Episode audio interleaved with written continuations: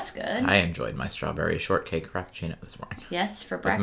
With my breakfast. With your breakfast. It's my weekend, okay? So you can have 1,000 calories for breakfast. Yeah.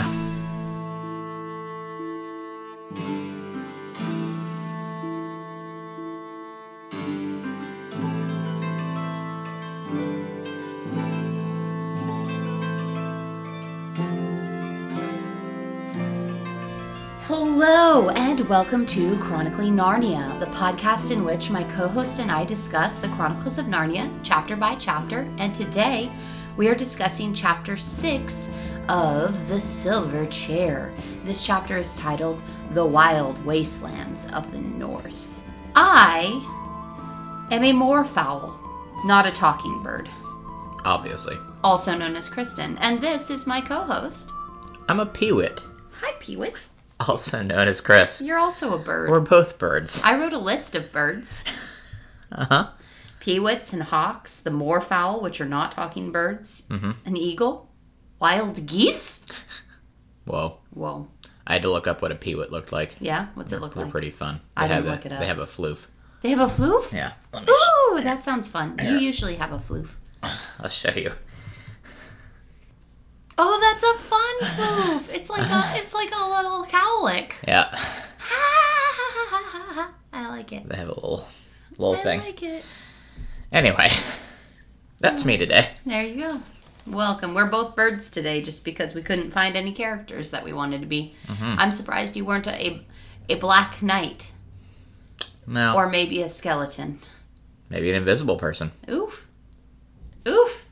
So how do we start talking about this chapter, Kristen? Well, the first thing that we do is banter, and then we do our summaries. When Chris and I are reading the chapters, which, of course, my co-host's name is Chris. I don't know if he actually introduced himself. Oh, yeah. Hi. Hi, Chris. Hi. So what Chris and I do first is we do our summaries after we banter a bit, and our summaries look like 5 sentences that Chris and I have selected out of the chapter and just pulled them out of context and tried to tell the chapter's plot. Uh-huh. Would you like to go first or shall I? I'll go first. Sure. So, my summary is as follows. There seemed no end to the line of giants, and they never ceased hurling stones, some of which fell extremely close. Then they all looked and saw the last thing they were expecting, a bridge. By the time they had stepped off the end of the bridge onto the pass, the two strangers were quite close. And in Harfang you may or may not hear tidings of the city ruinous, but I'm certain you shall find good lodgings and merry hosts. And Jill gave up her habit of repeating the signs to herself every night and morning. I think you and I only had one sentence in common. Okay. And I'm surprised at the one that it is. Okay. I think that it's interesting we both chose this as something that we really wanted to include. That was the breeze? No. Okay. Here is my summary. Okay. They cast a longing look back at the valley land of Narnia, and they turned their faces to the north. And riding toward them on that ancient road were two people of normal, grown human size. This road leads to the burrow and castle of Harfang, where dwell the gentle giants. Puddleglum didn't want them to go to Harfang at all. And Jill gave up the habit of repeating the signs over to herself every night and morning. Okay, well, I think that's an important tone-setting sentence, and does a lot. Also, almost included the sentence about Puddleglum. That was almost my sentence for. Yeah. So, we were along the same lines there. This was a hard chapter to summarize. It's a long chapter. There's a lot of stuff. There's a lot of stuff that I'm upset about in this chapter that we need to talk about. Okay. But also, conversely, I like this chapter a lot. And this chapter has convinced me that, like, we're almost halfway through this book now. Like, we're going to reduce chapter 7 next week. We'll be halfway through it, basically. So, this chapter has almost convinced me that this might end up being my favorite book of the series. Okay. So, there's a lot of stuff that you're upset about, but you think it's going to be your favorite book after this chapter. Yes, because it's interesting stuff. So, anyway. Okay. whatever. Let's dive in here. So the first thing that happens is that they get up onto the moor. Yes. After some lonely walking. Well, they cross this dribble. They hop, skip, and jump across this dribble, which apparently is, you know, really easy to ford because even Jill, the water only came up to her knees. Yeah. So I don't know why this was like. Apparently she's short. I don't know. A difficult river, and you know, Puddleglum is just like, yeah, I guess it has been forded before. Yeah. I guess all you have to do is rock on some walks. Yep. You walk on some rocks across. They ford the river. They get in the moor. And it starts out pretty well. Yep. Like sun's shining, like it's clear air, like there's a vast empty land out in front of them. They're staying away from this little valley thing, gorge. Yes. Because that's where the giants are. It's basically like a road to giants. Yes. Yeah. And so they stay away from the valley, and they have a little hike up to the top of a hill, and it's a beautiful morning, and there's a picturesque stream, and Jill thinks that she might be beginning to like adventures. Yeah. And, who is it who says you haven't had any yet? Puddleglum. Okay. He's like, nope. She's like, I might actually enjoy adventures. You haven't had any yet, child. But then shortly after that, the adventure changes. You know, like... Because they stopped to eat. They sat down and had to get up and continue doing the thing they were doing. Yeah, it's like school mornings after break. Yeah, or like after you get on your second train of a journey. Yeah. Never experienced that one. It's like getting on your second plane of a journey. Yeah. Like, you take your first flight, and then you have your layover, and then you have to get on another plane. Yeah. And it's like, oh, we're doing this again. But I would say from remembering from my school days, the school days and mornings after break were always better, because you're just like, all right, we're in the back half of the year, summer's coming up. Like. I think he meant after lunch break, or after, like, a mid-morning break. School mornings after break. Yeah. Not after summer, not after spring break. Oh, I thought it was talking about break. Like after the morning, like you have two classes and then you have a 20-minute break and then you have two classes and then you have lunch or whatever. Oh, okay. Like, I was thinking more of a... That break. Okay. Like after that little break where you've gotten out of the mental space of learning. Well, it was a confusing sentence. Could be read either way. Okay. Anyway. Sure. School mornings after, you know, in the last half of the year. Or school mornings in an individual morning. Whatever. Anyway. Well, because, no, as long as we're bantering, like, this is never an experience I had. Like, I didn't have a mid-morning break. Like, there was morning classes, there was lunch, there was afternoon classes. Yeah, but the after-lunch classes are stupid. Yeah, but it's no longer morning at that point. Okay. So, anyway. Yeah, I guess, yeah. I'm sorry that your experience didn't lead to this. I was homeschooled, so I didn't also have this experience. Uh-huh. Anywho. But I am aware of the phenomenon of... Of lunch. Of lunch. No, I'm familiar. I've heard of it before. This is a fun record. It is. Anyway. So, Jill sees some weird rocks. Yeah. She sees some really weird rock formations, and she's just like, you know what? I can see there's something to these stories of giants, because, like, if you look at that one, it looks like, you know, that big lumpy rock on top could be, like, a head. And, yeah, like, that nest stuff. Yeah. It's bird's nests. Could be, like, you know. A bird, a beard. Yeah, could serve for hair or a beard. Ah! It's moving! Yeah. And then it moves, and oh, hey, look, there are giants. There are giants that are standing down in the gorge and leaning against what would essentially, to the kids, be a cliff face. Yeah. And I don't know if you have this really solid piece of... Like some lazy men. Like some lazy men on a fine morning after breakfast. No, I do not have this artwork. Anyway, I have some artwork of this, of them walking along the top of the gorge. Yo, there you go. They're really close to them in that picture. Yeah, they're really close to them. Also, the sense of scale in this picture, like, calls into question the sense of scale from the giants from the rest of the book series. Wimbleweather and... Yes. Because, like, in this picture, it really seems like... If they fell over and dropped their head on a child, it would crush it. Yeah. Like, Eustace is, like, the same size as a giant's head. Yeah. So, like, that's, you know... Back of the napkin math, that's putting the height of these giants at what, like... 25, 30 feet tall. Yeah, that's a lot. Like, Wimbleweather was only like 10, 12 feet. Yeah. It's like, these are huge giants. Yeah. I don't know. I mean, we have established before that the artwork doesn't actually, like, line up with the actual, especially the sea people. Yeah. Yes, but, like, if they're, you know, even context clues, they're walking beside a gorge, and, like, the giants are standing up leaning on it. Like, that doesn't work with, like, something that's just 10 or 12 feet tall. It's like, that wouldn't be a gorge. It's like a drainage canal. What does a gorge have to, like, is there a specific what's the legal definition of a gorge that a gorge has to acquire before it's a gorge? I don't know. It just, it seems like they are... I feel like a gorge is defined by its formation, not by its depth. No. Apparently, also, they're big enough to throw boulders around casually for a game. Yeah. But anyway, they're leaning on the edge of the gorge. What game? They're playing cockshies. Cockshies? See, when I try to Google this... Uh-huh. I typed in game, quote, cockshies, and spelled it that way. Uh-huh. And Google will only give me responses for gamecock shoes. Which are apparently red shoes. Well, anyway, I was able to find this. I couldn't find by it. By typing in them as separate words. It's cockshies. Cockshies is two separate words. Okay. And I was able to find this. I put the dash in there, and it's like, nope, you want gamecock shoes. And I'm like, what are gamecock shoes? Gamecock is one word in the Google search, too. Gamecock is a bird, but I don't want gamecock shoes. And apparently, in a very general sense, it is just the game that is described here of, like, throwing rocks at a target. Okay.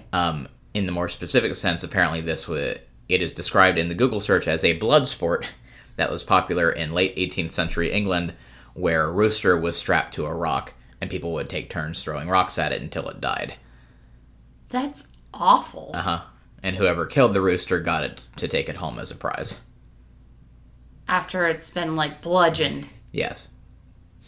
And all of its bones are broken, and you don't want to eat the meat because the bones are splintered into it. What? Yeah. This was apparently a thing.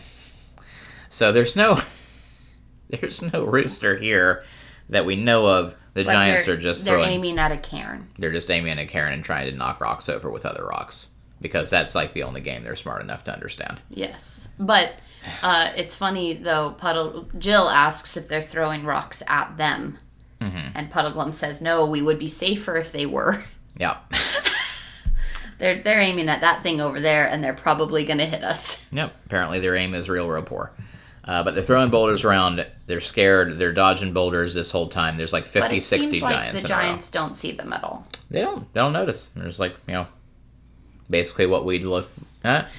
I wanted to make a comparison and be like, it's like, you know, wandering around and seeing, like, a gerbil or a rat or something cross your path, but, like... Those are, like, pretty noticeable. We usually notice those. Yeah. So it's like, I don't know, like a squirrel, like something really common, like... Yeah, I don't know. Oh, hey, there's a squirrel, who cares? I don't know. Unless it's a beat squirrel, which is a different thing. Because I feel like if you're throwing a boulder at a target, you're looking at the target, not at what's between you and the target. Mm-hmm.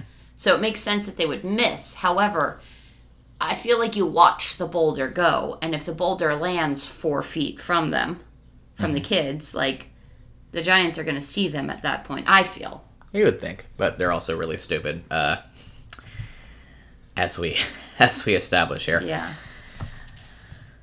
It even says something in the description about, says something about their idiot faces or something, but anyway. Yeah. Moving on, they're playing this game. They avoid these 40 or 50 giants hurling boulders. And then they get into a giant fight. Yes, the giants get into a fight. They hit each other in the head with their stone hammers, which hurts the person swinging the hammer more than the person being hit. Because their heads are so thick. Yes. And then they all beat each other up until they are sobbing and boo-hooing and blubbering and all sit down so that they're not visible below the gorge lip anymore. And you can still hear them a mile away, though. A mile away, you can still hear them blubbering. And this was the first point in the chapter where I was like... They have, like, 10-syllable-long insults for each other. Yeah. And this was the first point that I reached in the chapter where I was like, the lore of Narnia becomes problematic here. Because we established that, like, during the Golden Age of Narnia, you know, High King Peter goes off to the north to wage war against the giants. Yes. Are these the creatures he's waging war against? Like the, you know, what are basically 25-foot tall toddlers? It's like, is that a war really? Because I feel like, I don't know. This is problematic if they're actually that stupid. Oh, because, like, they're not fighting an organized war, and this is the Narnians going up and just killing these dumb creatures because they're there. Could be a little problematic, yeah. Uh-huh. It's like having a war against cows. Like... Like, can a cow hurt you? Yes. Could it trample you to death? Sure. Would it make sense to have any sort of, like, conflict against them that you could rightfully call a war? No. Like, a war involves, like, strategy and planning and, like, trying to take territory and, like, a lot of things that these creatures don't seem capable of. Mm. So, I don't know. But then we also establish later that obviously there are giants that have been able to build cities and, like, keeps and whatnot, so... There's this vast divide between, like, the stupid giants and the smart giants, I guess. Yeah, and we do, even when we encounter the bridge later, yeah. Puddleglum says that couldn't have been built by these idiot giants. Like, yeah. No, they're not. That could have to have been built by somebody else. Yeah, but it does seem like the ones living close to the border that would be logically the ones you would think get into a conflict are the stupid ones. Yeah, it does seem that way. So, I don't know. That's problematic, I think. But anyway, but moving on. That night they bivouacked on the Bearmoor, and I have never learned how to pronounce that word, but it's bivouacked. A word I liked. Bivouacked, yes. Bivouacked. I've always liked that word, and I never know how to pronounce it correctly. Bivouacked. Yeah.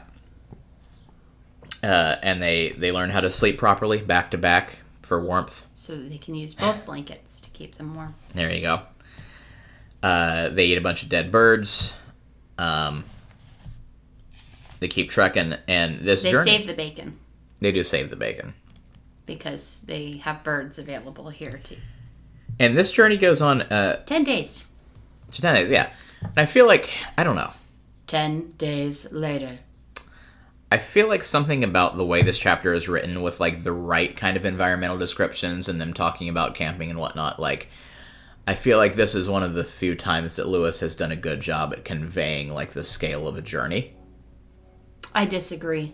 You don't think? Like, just saying that it was 10 days later, but only describing them camping, like, twice. I feel like this was 3-4 days and not 2 weeks. Yeah, I don't know. Like, from Puddleglum's house to seeing what they see at the end of this chapter, yeah, feels to me in storytelling terms like 4 days. Yeah. But it's actually 14. Yeah, I don't know. I mean, they talk about, like, you know, how tired they are of, like, eating the birds and, like, them being, like, you know, when later they get tempted with, like, the warm beds and the baths and whatnot of them, like, sleeping on the cold ground and how sore they are and whatnot. Again, they're children, but at the same time, I feel like there's a lot of, like, descriptors for how arduous this journey has been. Okay. I'm glad that you perceive it that way.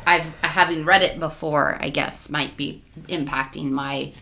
Yeah. Enjoyment of that aspect of it, because it doesn't feel that way to me.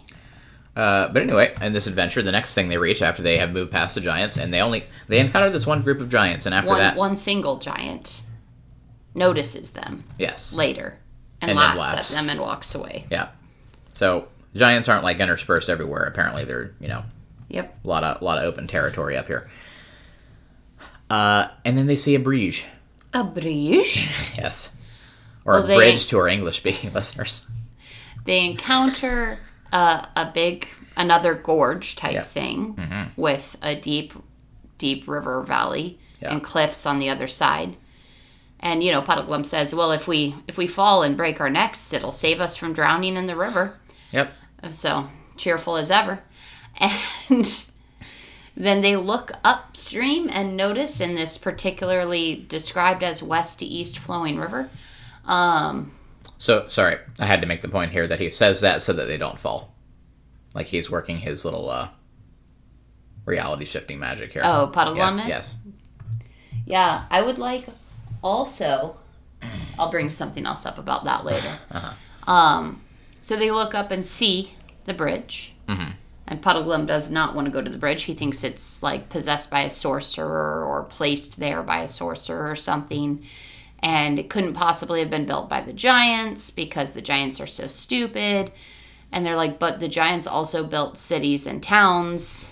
Yeah. So is it possible that they could have old ancient, like this could be part of the ancient civilization, which would be the one that Peter had fought with. Mm-hmm. The ancient civilization of giants that were able to build cities and build bridges. Uh-huh. Obviously were the ones that Peter, High King of Narnia, was warring against because he was an ancient king. Yeah. At this point, more than 1,000 years has passed. That's true. So I'm saying this bridge was probably built by the giants that King Peter was warring against at the time. Yeah. So why do the giants get stupider over time? I don't know. People tend to do that. I don't know. I'm not going to make any political statements. I don't know. Also, really weird logical leap for Puddleglum to make. He's just like, oh, hey, there's a stone bridge over the gorge. I don't think giants could have made that. I think it was placed there by a sorcerer. That's a really strange, like, next step to go to. I don't know. I mean, maybe he's trying to work his magic and say, no, it's not built by giants. It's clearly built by a sorcerer, something we should be much more afraid of. Yeah. Possibly. And as soon as they're it's built by giants. As soon as they're in the middle of the bridge, it's just going to disappear because, like... Yeah. Because it's all an illusion to trap us and kill us. Yeah. Why? By throwing us into the gorge. Like, why? Why? What would be the point? I'm going to magically place a bridge here. On the off chance that somebody crosses it, I can make the bridge disappear and kill them. Yeah.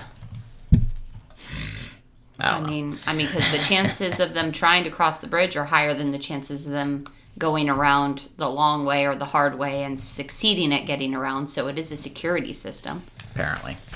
But anyway, they go up to the bridge, they cross it. It's a normal bridge. They make it across. There's some big stone slabs missing out of it, some holes. They look down and see an eagle fly below them. Mm-hmm. So this is a deeper gorge than the one before. Well, it's also a very high bridge. The bridge goes up and then comes back down again in an arch. In fact, it's as high above the plateau they're walking on as... St. Paul's Cathedral? I was either St. Paul's or St. George's. It's not George. Okay. I think it's St. Paul's. St. Paul's Cathedral, which I'm sure if you have spent time in London is a visual reference you understand. I don't know how tall St. Paul's Cathedral is off the top of my head. Okay. But, would you like me to look it up for you? Sure. 365 feet. Wow, that's pretty tall. That's how high the dome of St. Paul's is above the street. That's taller than I thought it would be. Yep. It's like over 30 stories high. Yeah. That's a very high bridge to climb. That's a big archy bridge. That's like...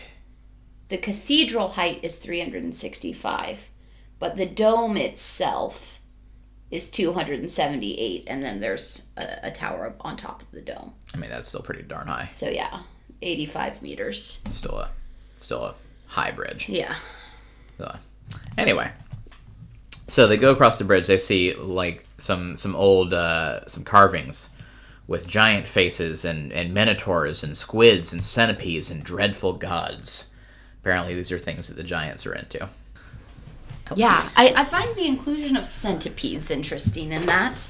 I was gonna say I find the inclusion of squids interesting. Yeah, because that implies the giants were a seafaring folk. I mean, they are, there is potential for there to be ocean exposure for them. We don't know what the coastline looks like north of Narnia. That's true.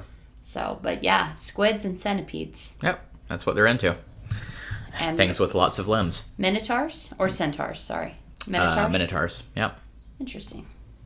Anyway, so they climb across, they get to the other side, and then they encounter these two figures that are grown-up human size. Yeah, on the other side of the bridge, as they get to the top of it, they see that there is a road, mm-hmm. a ruined road, an ancient road. Yeah. And out on that road are two figures that are not giants. Yep. So it's saying that they're not giants is what it's saying by saying grown-up human-sized.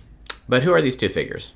They are two people on horses. One is black armor on a black horse, and one is the most beautiful white horse that you've ever seen. You just want to give it kisses on the nose. And upon it is an even more beautiful woman in a green dress.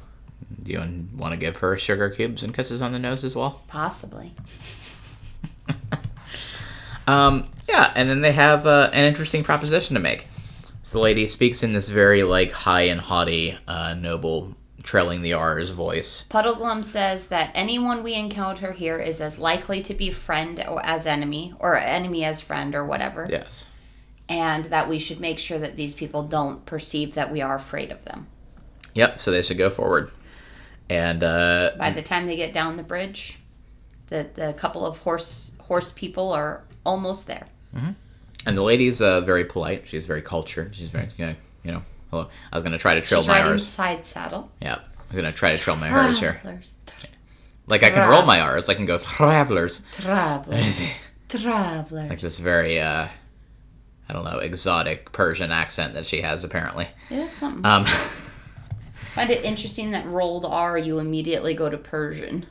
Well, you the way you said it made me think Persian. Okay. Yeah. Travelers. Also, the pants you're wearing right now.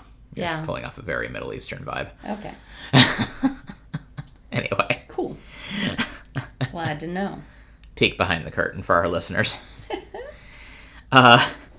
Anyway, and they tell the lady, oh, hey, we're looking for the ruined city of the giants.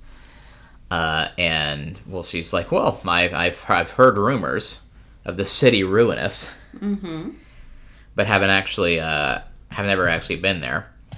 However, if you want to go down this road, you can go to the city of Harfang. Where the gentle giants are. And Puddleglum is very cagey. He doesn't want to share anything with this woman, which makes good sense. And she says you keep good counsel with this companion of yours. And this is the part where, well, I was kind of into Puddleglum the last chapter. Like, this is the part I really start liking Puddleglum as a character. Yeah. Because, like, he's the only smart one here, which kind of has to be because the other two are 10-year-old children. Yeah. But at the same time, okay. This is where I got angry at this chapter. Because, like, she's like, oh, hey, come to the city Harfang. There's lodgings and merry hosts and food and baths and, like, it's everything you could possibly want. And the kids are like, Ermagerd, yes, I want a hot bath. I want to sleep in a bed. And Puddleglum's like, yeah, strange women coming out of nowhere offering you everything you want is kind of sus. Yeah. Maybe we shouldn't listen. Maybe we shouldn't tell her anything about where we're trying to go. Like, a reasonable person. And the kids are just like, nope, not going to listen. We're going to go there. And I do have to quote the lady on this. Give me one second. I think that it's interesting while you find that quote. I think it's interesting that the lady is speaking about Harfang as if it were Care Paravel and what they've already experienced. Like, she is speaking into their minds about Harfang, what it is that they enjoyed at Care Paravel. The meals, the beds, the bath. In the quarters that Jill had, all of these are the only like three things that are described about Harfang, and they're the only three things described about Care Paravel as well. The food, the bed, and other than the clothes, the bath. Oh, interesting. It was a mirror moment for me. I feel you. Where the kids have experienced these things. And therefore, speaking about a castle where they could get those things again when they've had those things in a castle once, very recently. Yeah, makes sense. It's interesting. Yeah. It's like she knows what they want. Whoa. And whether she intended to or not, it made them feel worse the rest of the trip. Like it says, whatever the Green Lady's intentions were. Yeah. So the lady of the she of the green kirtle. What is a kirtle? It's it is a clothing item.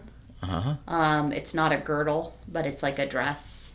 It's a green clothing dress item. Yeah. I looked it up and saw some cute dresses.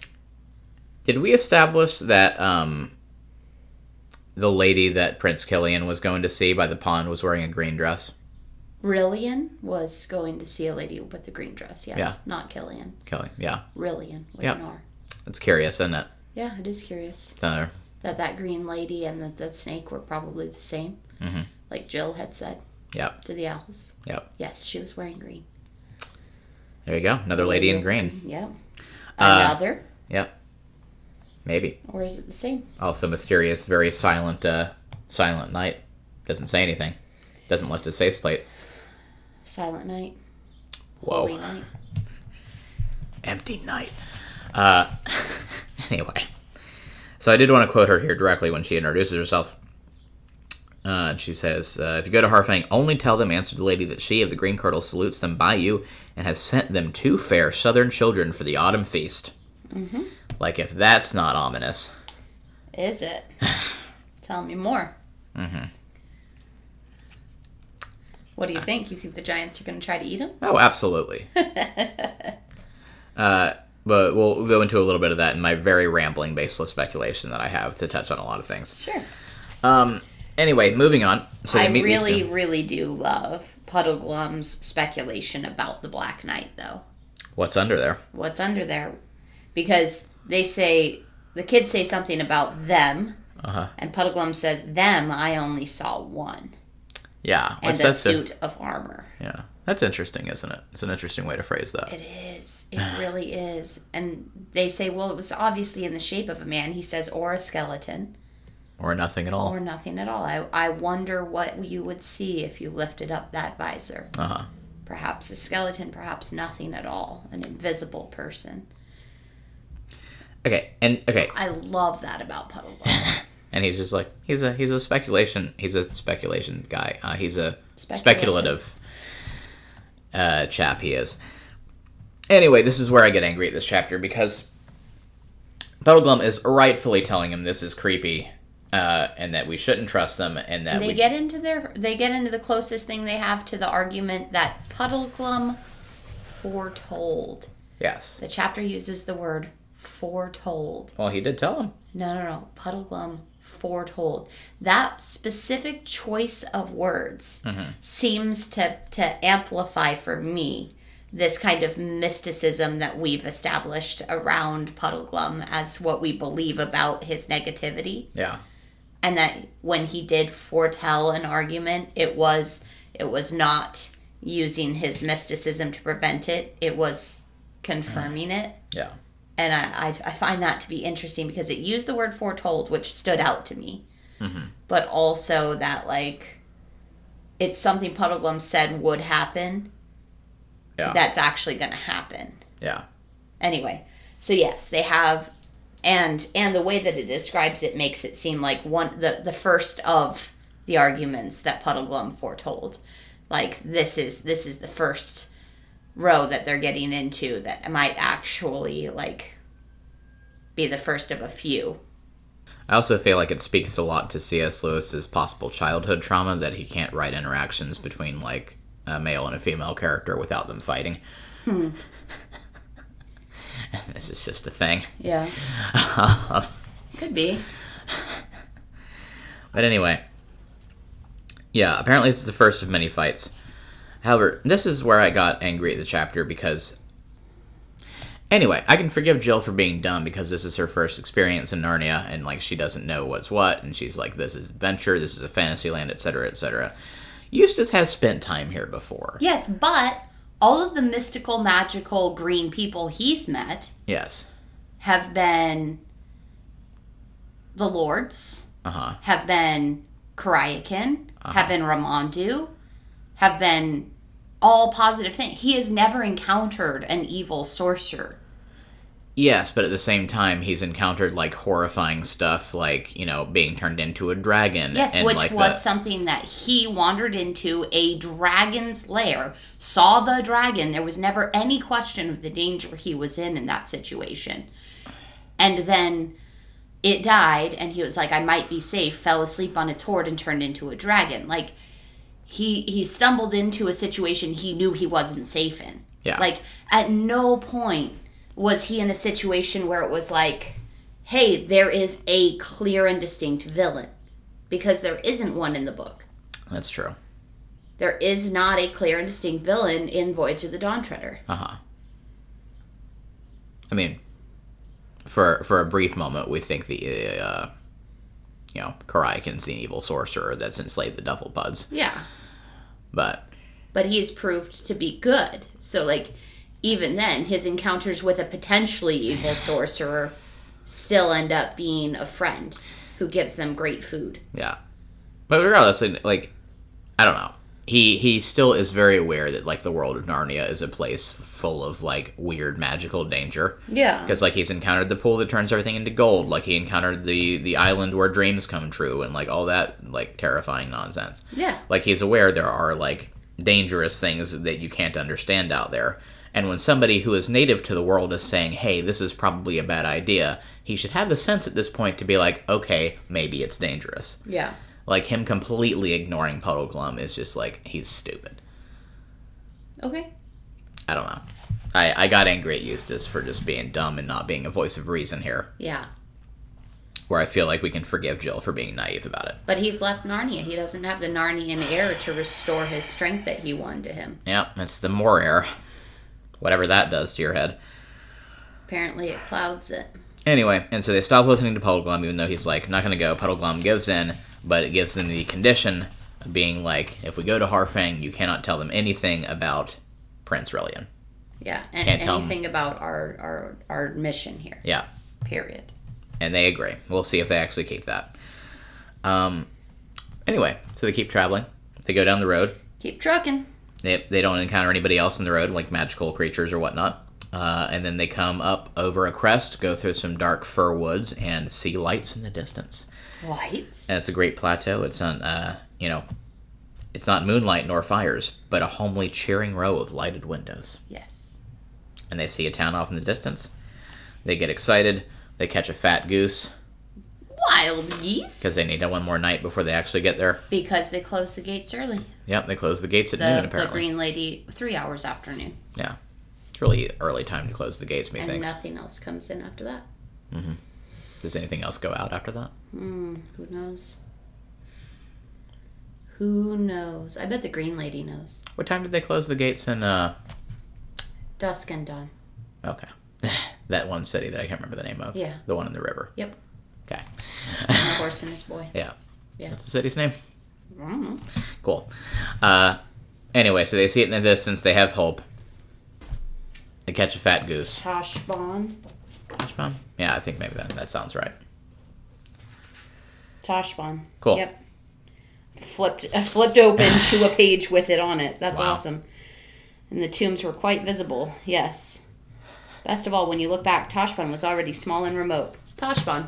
Yeah. Good job. Showing off your magic powers over there. Yeah. I can flip right to the page I need sometimes. It's an unreliable and useless superpower. This must be enchanted pants that have given you this ability. Right, so yeah, anyway, that's the chapter. Yeah, and they sleep. They get a frost over their blankets while they're sleeping, but they actually were able to get a fire going as opposed to some of their previous nights, mm-hmm. where it was just too cold and too windy with no protection after they got out of the moors. Yeah. Cool. Anything that we didn't cover or want to talk about in the chapter? Jill stops repeating the signs to herself. Oh, we didn't go over that. Okay, yeah. We both included that in our summaries. Yes. And she completely just, forgets about Aslan. They stop talking about him. All of them stop talking about Aslan and the prince. Mm-hmm. All of them do. Yeah. And she stops repeating the signs to herself. Which, she's told to Eustace, and it is also his responsibility to remember them. That's true. She's probably told the signs to Puddleglum at this point, and it's probably his responsibility to remember some of them, too. Yeah. But, whatever. We're going to make it Jill's problem. Yeah, Puddleglum is aware of them because he mentions that the city of Harfang isn't anywhere included in Aslan's signs. Yes. So they've shared them with him. Yes. He knows. Yeah, so don't worry about it. It's Jill's fault for not remembering them. Also, how hard is it to remember a sequence of 4 things? You tell me what they are. Old friend in Narnia. You have to say hello to the first person you'll see, and you'll have great help. Uh-huh. You've got to go and find the ruined city of the giants. Uh-huh. There's a stone in the middle of the city, and you have to read what's on the stone and follow the instructions exactly. And then when you encounter Prince Rilian, he'll be the first person that you see that asks you to do something in Aslan's name. Oh, wow. It's easy. Okay. It's 4 things. Okay. Especially, when you're in fantasy world. I can never remember what number 2 is. Yeah. Especially when you're in, Fantasyland and you're like, oh, hey, these are magical, out-of-the-ordinary things. Yeah. I don't know. But you also didn't repeat them exactly.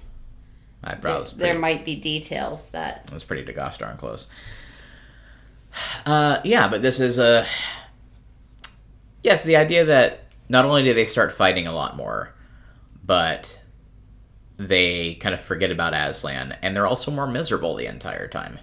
Is that before they were doing pretty well, because they, like, didn't have anything to look forward to, and they were just on a mission, but now, like, oh, hey, we have this thing that's, you know, we're gonna have hot baths and great food and hospitality, and, like, we have that to look forward to, which makes our current situation seem worse. Which is interesting, because it's what they came directly out of to end up in this situation. Yeah. So you'd think that their first few days would have been more miserable, but they were, like, actually making progress towards a goal at that point. Yeah. And now they feel like they've been spending 2 weeks camping and being tired of it, and they want to go back to what they had before. Yeah. Maybe. Cool. So yeah, I think that's really everything that happens in the chapter. Yeah. All right. Are you sure? What do we do next? Another salient points you wanted to touch on? Birds. A list of birds. Puddleglum foretold. It's always either birds or trees. Yep. And then there are trees in this one too. Yep. Furs. There aren't any fur girls though. No fur girls. What do we do next? We're gonna go into our next segment of Narnia Chopped and Screwed, and in this one, as a creative exercise, we go back to the chapter, find 5 sentences, and use them to tell our own story. Because we are creators. We are. And page flippers. Yep. You read your summary first. Yep. So you can read your write first. You told me you had a difficult time with this one. I did have a difficult time with this one. Because I had like 3 things I wanted to do and couldn't find sentences for most of my ideas. I also ended up writing down like 7 sentences and having to parse together what I wanted to do. Mm-hmm. 8 sentences. Jeez. That I wrote down originally and had to like parse together. Look at somebody getting greedy with their sentences over here. All right, here's my 5 sentence rewrite in my Narnia Fusion Buffet. Okay.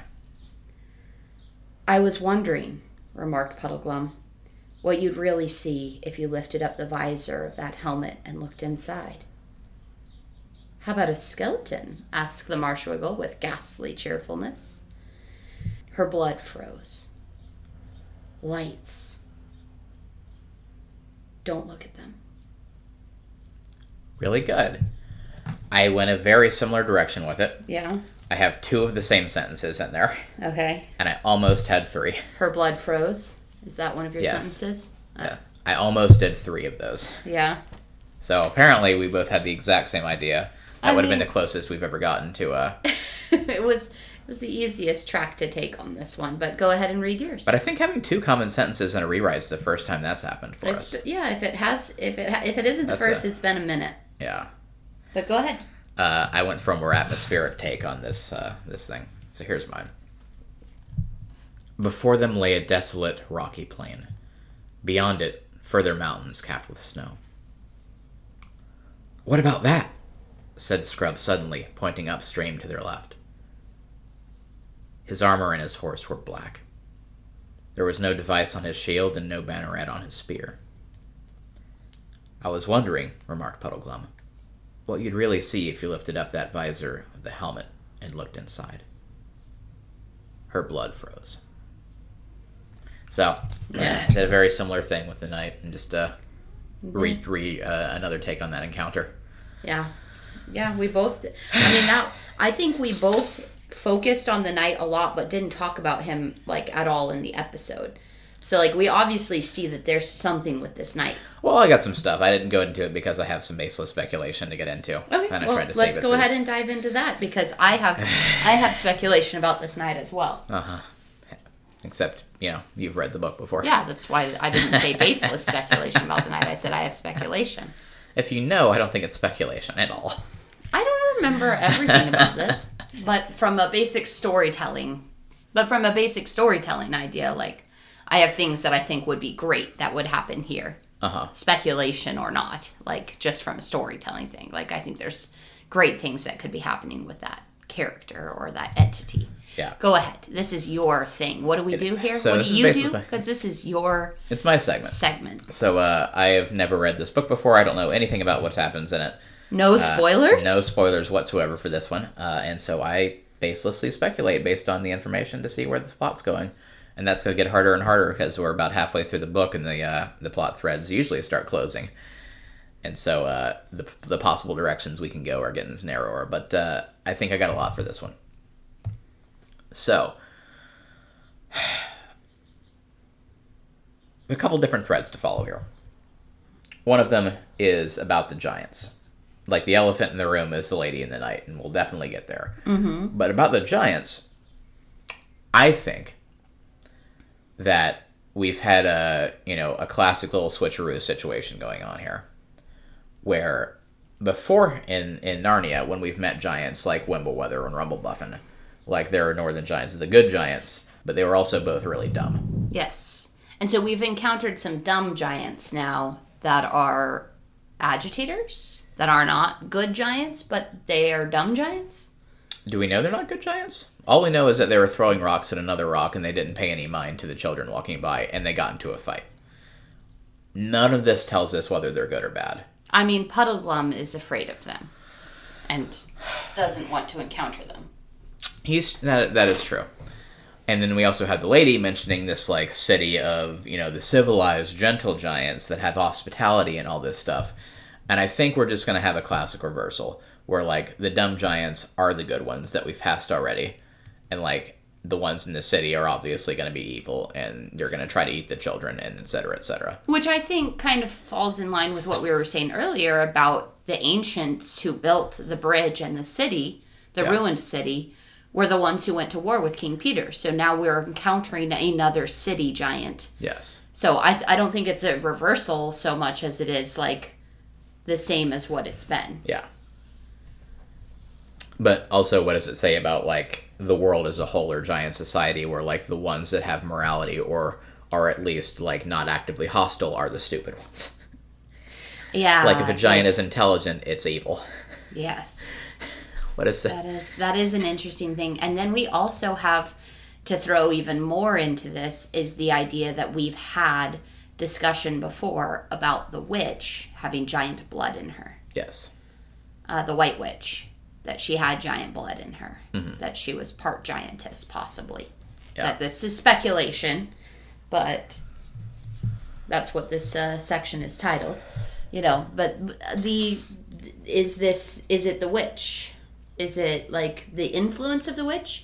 Is it that giants are evil and that the witch is a product of an evil, line? In the same way that we have, like, the magician theory from The Magician's Nephew where, like, they have this look about them that proves both that they're evil and have an attunement with magic. Yeah, it's possible. I mean, historically, in Earth folklore, I think giants are pretty universally considered to be evil, or at least very neutral and uncaring. Except for, like, in Gulliver's Travels, where there's tiny people, and he is the giant. Yeah.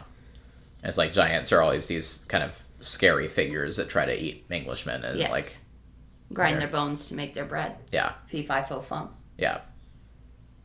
And so maybe that's the, the story behind the intelligence of giants is that if they are smart, they'll realize, oh, hey, we're so much bigger and more capable than the tiny men. We should be ruling everything. And, like, why not take everything for ourselves? Possibly. And the dumb ones are just, they just can't get there. Yeah. Anyway, so we'll find out more about the giants. I absolutely... So you're saying that only intelligent people have ambition? Let's not go down that road. That's, I think that's a little beyond the scope of this podcast to get into it. Also, totally, like mentioned before, giants and Harfang are totally going to try to eat the kids. The lady is sending them there for the feast, obviously, in a very literal sense like that. So you think the lady's evil? Such hard foreshadowing. Yes. Yeah, so when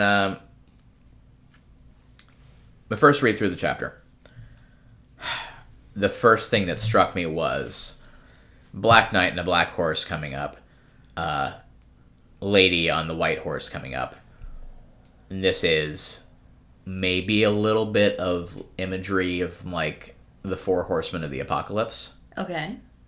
And, like, maybe one is death or one is pestilence or something like that. Okay. It's, like, obviously would be a lot easier to get there if there were four horseback people. But that was kind of my first thought that didn't go anywhere. But then it was like, well, obviously, she's wearing a green dress. Like, lady that Rilian was looking for. wearing a green dress. Obviously, there's something magic about her. Do you think that she is the lady? Do I think she's the lady? Yes. Okay. If she's not the lady, she's related to the lady, and there's, like, a whole, like, coven of green witches up here in the north with with the giants. So she's the snake, she's the lady, etc., etc. The person in the black armor is Rilian. Okay. I'm gonna call that. What do you think? What do you think about Puddleglum's theories that it's nobody? I don't know. It could be enchanted. It could be an enchanted suit of armor. It could be some kind of servant. It could be, I don't know why skeleton is the first thing he goes to. Like, that's kind of a weird jump, I think. I think that it's a symbolic jump. It is. Saying that regardless of who is in there, they're enchanted, and they don't have a personality anymore. They aren't a person anymore. They are a tool of the Green Witch. Yes. And narratively, I think that's much more interesting if it's actually Rilian that's there. And that they found him, but he is enchanted in such a way that he can't speak or otherwise do anything that's not her bidding. Okay. You like that for the storytelling? I do. And I think there's a lot of foreshadowing with Puddleglum being like, hey, who's under there, really? Yeah. So I feel like that has to get explored at some point. My question here is why, if we're going to assume, oh, that's Rilian, this is the Green Lady, why is she sending them to the giants? Like, if we're gonna assume the Harfang giants are evil and they're just gonna eat the kids, like, what's her deal? Like, what does she get out of this? Does she know that they're on a mission from Aslan and she's just trying to get him off the trail?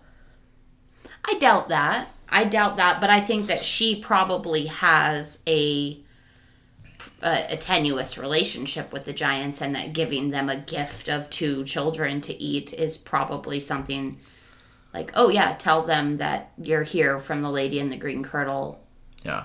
For them to eat you on the autumn feast. Also, I think that that's her establishing her good relationship with the giants. Possibly. For a sillier take on this, though, we're talking about a city full of a town full of giants. We don't know how many there are. Like, in the gorge, there were 50, 60 of these things. And we established in the artwork and how they're described is that they seem to be pretty large. So let's say, you know, it's a really small settlement, and there's 100 giants here. Mm-hmm. How far are 2 human children going to go as far as a feast for 100 giants? Well, proportionally, a chicken is the same size as your head, and it can feed 6 people as part of a meal. Yeah. Like, it's if these giants are the way the artwork is portraying them. Yeah. If these giants are actually big enough that the kids are the same size as their head. Yeah. These kids might be able to feed 12 people, and at a feast, that is the important people. Yeah. You know, but like if it's a more realistic view of proportions that we've seen already, where they come up to like the calves, like, or not calves, but the thighs. I'm tapping my thigh and saying calves. Uh-huh. But if they come up to like waist level on these giants, then they'll feed a lot more. They'll feed, 10 times that. Yeah. So because they're not exclusively eating children at this point. It is for a festival feast. Yes. So there's going to be a lot of other food around. One would hope so. Maybe fat geese. Yeah. Maybe non-southern children. Southern children are just extra tender or something. Yeah. Uh-huh. Also, the witch or whoever she is in the green dress isn't very all-knowing, because, like, she doesn't realize they're not actually Narnians. And she's just like, oh, yeah. You're just southern children. It's just southern children. So I don't think we can assume that she knows more than what she's letting on. Yeah. I agree with you there. But as far as, like, I don't know. Which would lead her not likely to believe that they were sent by Aslan. Like, she may be completely thrown off by the fact that they're there. She might not suspect at all that they're there looking for Rilian or... Could be. And I feel like based on what we know previously, this is an argument to be made against the idea that she's Jadis. Okay. Because Jadis is very aware of, like, Earth children and people from other realms coming in. So she'd know something was up right away. Why doesn't Jill see the Green Lady for what she is? Because Jill is the first one to say in the Parliament of Owls that she bets that Snake and the Green Lady are the same. Mm-hmm. And then they encounter a green lady. Yeah. And Jill does not make that connection. Why not? I don't know, because Jill gets dumb in this chapter. Yeah. She, you know, all you have to tell a girl is promise of a hot bath, and she just like, nope, yep. Yeah. Gonna forget everything else. Gonna forget about the mission that I got sent on by God. I guess I got a hot bath at the end of the day. Yeah. Oh, man. I mean, that is also humanity. Yeah. Like I said, I'm really finding myself liking Puddleglum's character, so, like, in terms of what you've told me about the book before, I don't understand why you don't like Puddleglum, or didn't in your first reading, and I don't understand why you like Jill so much. At this point, like, I feel like those things should be... I agree. Reversed. I agree. I read this as a kid, though. So... Jill is like the most fleshed out female character that Lewis has ever written, and that is true at this point, 4 chapters into this book. Yeah. Anyway, so that's basically all I got. She's not Jadis, she is a witch. Rilian's in the armor. Giants are gonna eat the kids. Try to, at least. I think those are my my core points there. Sounds good. So anyway. All right. Can move on. There we go. Well, thank you so much for joining us. Do you have anything else to say? Anything else to touch on? I don't think so. All right. We got nothing else to say. So, listeners, thank you so much for joining us today. If you want to interact with us on the social media platforms, you are more than welcome to do so at Chronically Podcast on Facebook and Instagram, at Chronically Pod on Twitter. And you can email us your fan art of a black suit of armor at chronicallypodcast@gmail.com. You can also send us money at patreon.com, where you will receive the contents of an empty suit of armor. Nothing. Just nothingness. Maybe it's Rilian. For giving us your money, you know. Eventually we're going to play a world-building game. We'll see. If we ever take some time off from our jobs and do something. You know, which would be easier to do if you gave us money on the Patreon. Wow. That's bribery here. Yeah, I mean, that is how this be, right? Like, we're also an ad-free podcast. I'm doing the opposite of... I'm bribing right now to point out that my lack of bribery the rest of the time. Clever. Yes. Anyway. See? Anyway. I should close this. You can join us next time. We will be discussing Chapter 7 of The Silver Chair. Chapter 7 is called The Hill of the Strange Trenches. Hmm. Doesn't sound like it's Harfang at all. Yeah, but. I expected you to bring that up in your baseless speculation. Because the next chapter, you keep bringing up the next chapter's title in your baseless speculation. Yeah. I don't know. I didn't have anywhere to go with that one. Okay. So The Hill of the Strange Trenches. Yeah. All right, cool story. Thank you so much for joining us, and until next time, if you ever encounter someone wearing a suit of armor, make sure they talk to you. Otherwise, they might just be a skeleton. And strange ladies on horseback offering invitations to giant feasts is no basis for a system of government. Bye. Bye.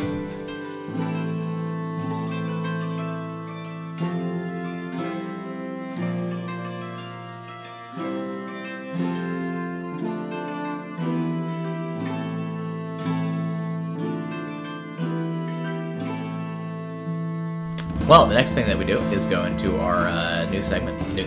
Our new segment. Yeah, that we've never done before. That's what we do next. Our next segment, Narnia Chopped and Screwed. I am a podcast host. As we're reading the chapters, we do this thing. Gosh. I'll finish my coffee and then we can start recording again. Anywho. But I am aware of the phenomenon of... Of lunch. No, I've heard of it before. I can't make sure the birds are on silent. Darn. Yeah, unfortunately, they don't come with a rock on some walks. Or we could live way out in the middle of the country where, like, we don't have any neighbors for half a mile around. But there's still birds! The sound issue I have here is the birds and the airplanes, which is not something we can get away from by going out into the country and living on the moors with all the birds and the peewits and the moorfowl and the eagles. It's atmospheric. Anyway, can we continue with our summer? Sure. And skip lunch and have unhealthy dinner. Ooh, what are you making for dinner tonight?